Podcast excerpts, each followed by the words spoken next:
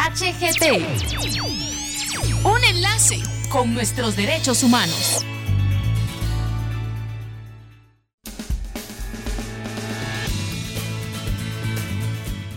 Les damos la bienvenida a PDHGT, el espacio de la Procuraduría de los Derechos Humanos. Hoy nos acompaña Gabriel Hernández, defensor en funciones de las personas víctimas de trata, y nos viene a platicar acerca del Día Internacional contra la Explotación Sexual y el Tráfico de Mujeres, Niños y Niñas. Bueno, Gabriel, para ir iniciando, ¿por qué es que se conmemora el Día Internacional contra la Explotación Sexual y el Tráfico de Mujeres, Niños y Niñas? En enero de 1999 se llevó a cabo en Dhaka, Bangladesh, la Conferencia Mundial de la Coalición contra el Tráfico de Mujeres, eligiéndose el 23 de septiembre como el Día Internacional en contra de la explotación y el tráfico de mujeres, niñas y niños, en homenaje a la Ley Palacios, que es la primera norma legal que se promulgó en el mundo contra la prostitución infantil en Argentina en 1913. Este día tiene como finalidad la concientizar a los gobiernos y a las sociedades sobre las consecuencias de este crimen que afecta a todo el mundo, llevando a cabo acciones para su eliminación. Es importante indicar que las víctimas que sufren de estos delitos pues sufren condiciones degradantes con privación de libertad, violencia, abuso sexual, embarazos no deseados y teatros crueles e inhumanos. Bueno, ¿nos podrías comentar qué es lo que entendemos por explotación sexual? La explotación sexual es una actividad ilegal mediante la cual una persona, mayoritariamente mujer o menor de edad, es sometida de forma violenta a realizar actividades sexuales sin su consentimiento, por lo cual un tercero recibe una remuneración económica. Este delito está vigente hoy en día y en todos los rincones del mundo. Es un delito que favorece a la trata de personas, principalmente en mujeres, mediante el cual las redes criminales secuestran a mujeres, niñas o niños y los explotan hasta que no resultan sexualmente atractivas. Es importante indicar que un explotador sexual es alguien que se beneficia injustamente de cierto desequilibrio de poder entre él mismo y una persona menor de 18 años, mayor en algunos casos, con la intención de explotarlo sexualmente, ya sea para sacar provecho o para placer personal. Los niños, niñas y adolescentes constituyen una parte de la población más vulnerable a ser víctima del delito de explotación sexual. Y aunado a ello tenemos, tenemos el crecimiento de las tecnologías de la información y comunicación, que se han convertido a nivel mundial en la vía directa de interacción entre las personas, siendo cada vez más común que niños, niñas y adolescentes las utilicen, lo que conlleva que sean susceptibles a los peligros que habitan en las redes, siendo la principal la revelación de información confidencial que permite a los, a los victimarios manipularlos y amenazarlos para que realicen acciones o conductas tales como compartir imágenes a través de videos o fotografías en posiciones eróticas o sexuales con o sin ropa para después utilizarlas como pornografía infantil. ¿Cuál es la diferencia entre explotación sexual y trata de personas? Bueno, la explotación sexual va más allá de lo que conocemos como prostitución, la cual definimos como una actividad a la que se dedica una persona mayor de edad que mantiene relaciones sexuales con otras a cambio de dinero. Actividad que se realiza de forma voluntaria y autónoma, recibiendo directamente algún beneficio previamente pactado. La explotación sexual de las personas que se dedican a la prostitución, en la cual una tercera persona o personas se encuentran beneficiándose de la prostitución de alguien más a través de la promoción, facilitación o favorecimiento de la prostitución o remuneración por estas acciones. Es importante indicar que la ley contra la violencia sexual, explotación y trata de personas tiene un capítulo específicamente para la explotación sexual, en la cual pues se definen algunos de estos delitos, principalmente la promoción, facilitación o favorecimiento de la prostitución, bien las actividades remuneradas con personas menores de edad. Es importante indicar que no existe un niño que se dedique a la prostitución, derivado de que porque son personas que no tienen la capacidad de decisión, ellos no pueden optar a ejercer la prostitución. La prostitución únicamente se ejerce en personas mayores de edad. Y cuando un niño, niña o adolescente se encuentra en esta situación, estamos frente a, un caso de, una explotación sexual con fines de, eh, remuneración. Por lo anteriormente indicado, es importante decir que para que una persona sea considerada víctima de, de una situación de trata, tiene que producirse el, el, origen de alguno de los verbos rectores, ya sea la captación, el traslado, la recepción y la acogida de la víctima previamente. O sea, la diferencia reside en que la explotación sexual se da cuando un tercero se beneficia de la explotación sexual de la víctima, mientras que en la trata de personas se conjugan ciertos verbos importantes para o en la finalidad es de explotar a la, a la persona, a la víctima. Los medios a través de los cuales se realiza esta captación puede ser a través del fraude, el engaño, la violencia, el rapto, la coerción, para que la persona acceda a ello y el fin de esta captación puede ser la prostitución de la víctima. Se habla entonces de una prostitución con fines de explotación, pero también puede ser que se dé en un ámbito laboral practicando la mendicidad, cometiendo pequeños delitos o la extirpación de órganos. Podemos ver entonces que la trata de personas presenta 16 modalidades distintas, no únicamente la explotación sexual. La explotación sexual pues se genera luego de la conjugación de los verbos rectores más la finalidad de la explotación, mientras que en la explotación sexual un tercero se beneficia de la práctica o la prostitución de una persona. ¿Cuáles son las poblaciones más vulnerables ante la explotación sexual, Gabriel? Las poblaciones más vulnerables a la explotación sexual son las mujeres, los niños, las niñas y los adolescentes. Es importante que en la explotación sexual se utiliza a niños, niñas y adolescentes para satisfacción sexual de y por adultos a cambio de una remuneración en dinero o especie al niño o a una tercera persona. La explotación sexual comercial incluye diversas actividades sexuales comerciales, tales como la prostitución infantil, la trata y la venta de niños, niñas y adolescentes con fines sexuales dentro de un mismo país o entre países, la producción y promoción, divulgación de materiales pornográficos y la utilización de menores de edad en espectáculos sexuales públicos o privados. ¿Por qué las mujeres, niños, niñas y adolescentes son las principales víctimas de cualquier forma de explotación sexual? Existen varios factores que contribuyen a la explotación sexual de los menores. Entre ellos se incluyen los factores estructurales de desigualdad social, pobreza, discapacidad y factores políticos. Es importante indicar que los niños pobres son más vulnerables que otros, porque creen que lo ofrecido por los explotadores es una buena oportunidad para poder ganarse la vida. Rápidamente pierden toda esperanza y descubren que son eternas víctimas de relaciones sexuales basadas solamente en actos forzados y violentos. También otro factor importante son las redes de tráfico infantil. El desarrollo de las tecnologías de la comunicación, teléfonos móviles, internet, etc., permite la rápida propagación de información alrededor del mundo. Como consecuencia se han desarrollado redes internacionales y transnacionales de traficantes de niños, lo que facilita su explotación en todo el mundo. No por último, y lejos de ser importante, están las crisis humanitarias, como la que actualmente vivimos a nivel mundial. Estas pues, pueden ser causadas por conflictos armados catástrofes, o catástrofes naturales que agravan la precariedad de la situación de las personas, y en la, especialmente en la cual se encuentran los niños y las mujeres. Asimismo, los niños desamparados, algunas veces huérfanos, son quienes luchan día tras día para sobrevivir. Son a veces presa fácil para que individuos deseen explotarlos sexualmente.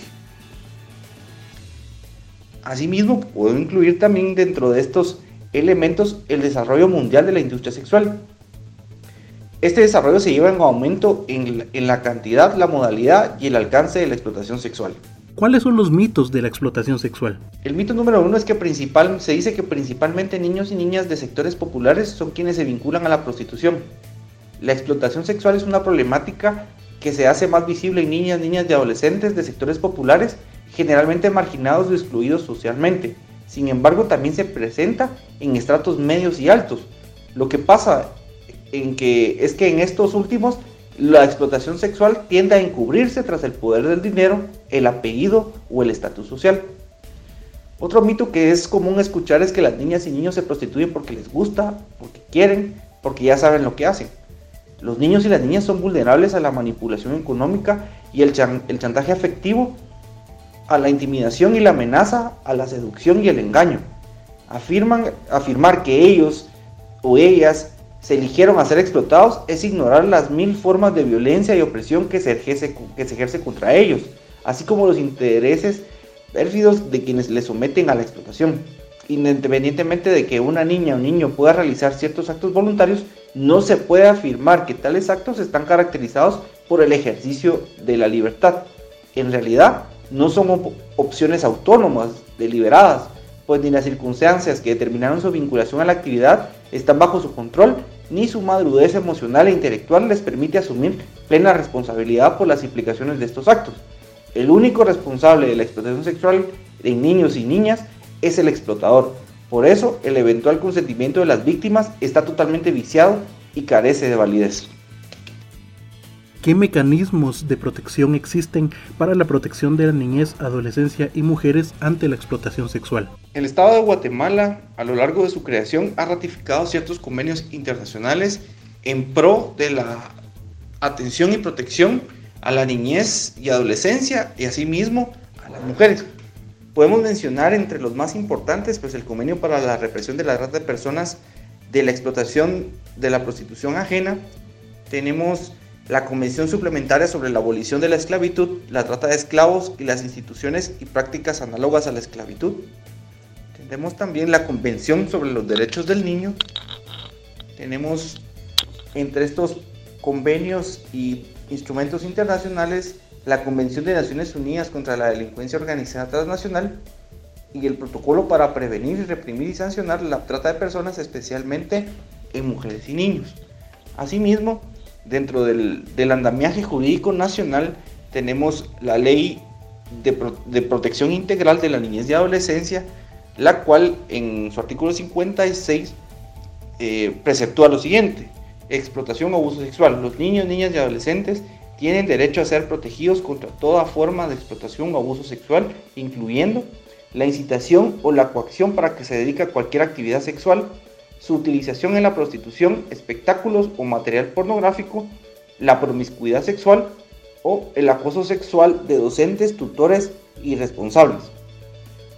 Asimismo, dentro de, continuando con el andamiaje jurídico nacional, tenemos la Ley contra la Violencia Sexual, Explotación y Trata de Personas.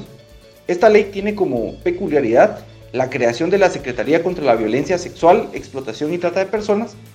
Y asimismo, dentro de esta de esta Secretaría se eh, da vida a otras comisiones importantes que tienen como fin velar por, la, por, llevar a, por llevar protección hacia las víctimas de la explotación sexual.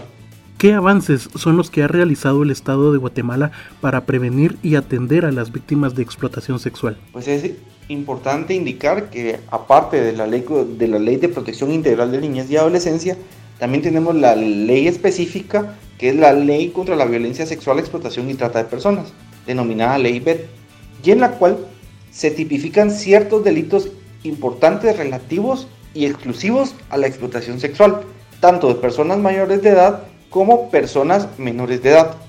¿Cuáles son los retos que tiene el Estado de Guatemala para combatir eh, todas las formas de explotación? Las autoridades deben realizar un gran esfuerzo para acatar y hacer cumplir el artículo 34 de la Convención Internacional de los Derechos del Niño, el cual establece que los estados deben proteger a los niños de todas formas de explotación sexual y violencia sexual. Se debe promocionar al público información exacta sobre la explotación sexual y sobre los medios para prevenirla. La explotación sexual es considerada un tema tabú y existe un mutismo generalizado en cuanto a estas prácticas que afectan al mundo entero.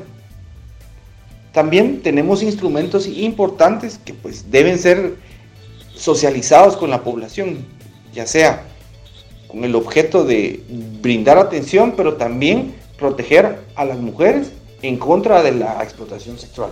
Bueno, ahora hablando de estadísticas, ¿cuáles son las que se tienen para este año sobre la trata de personas en su modalidad de explotación sexual?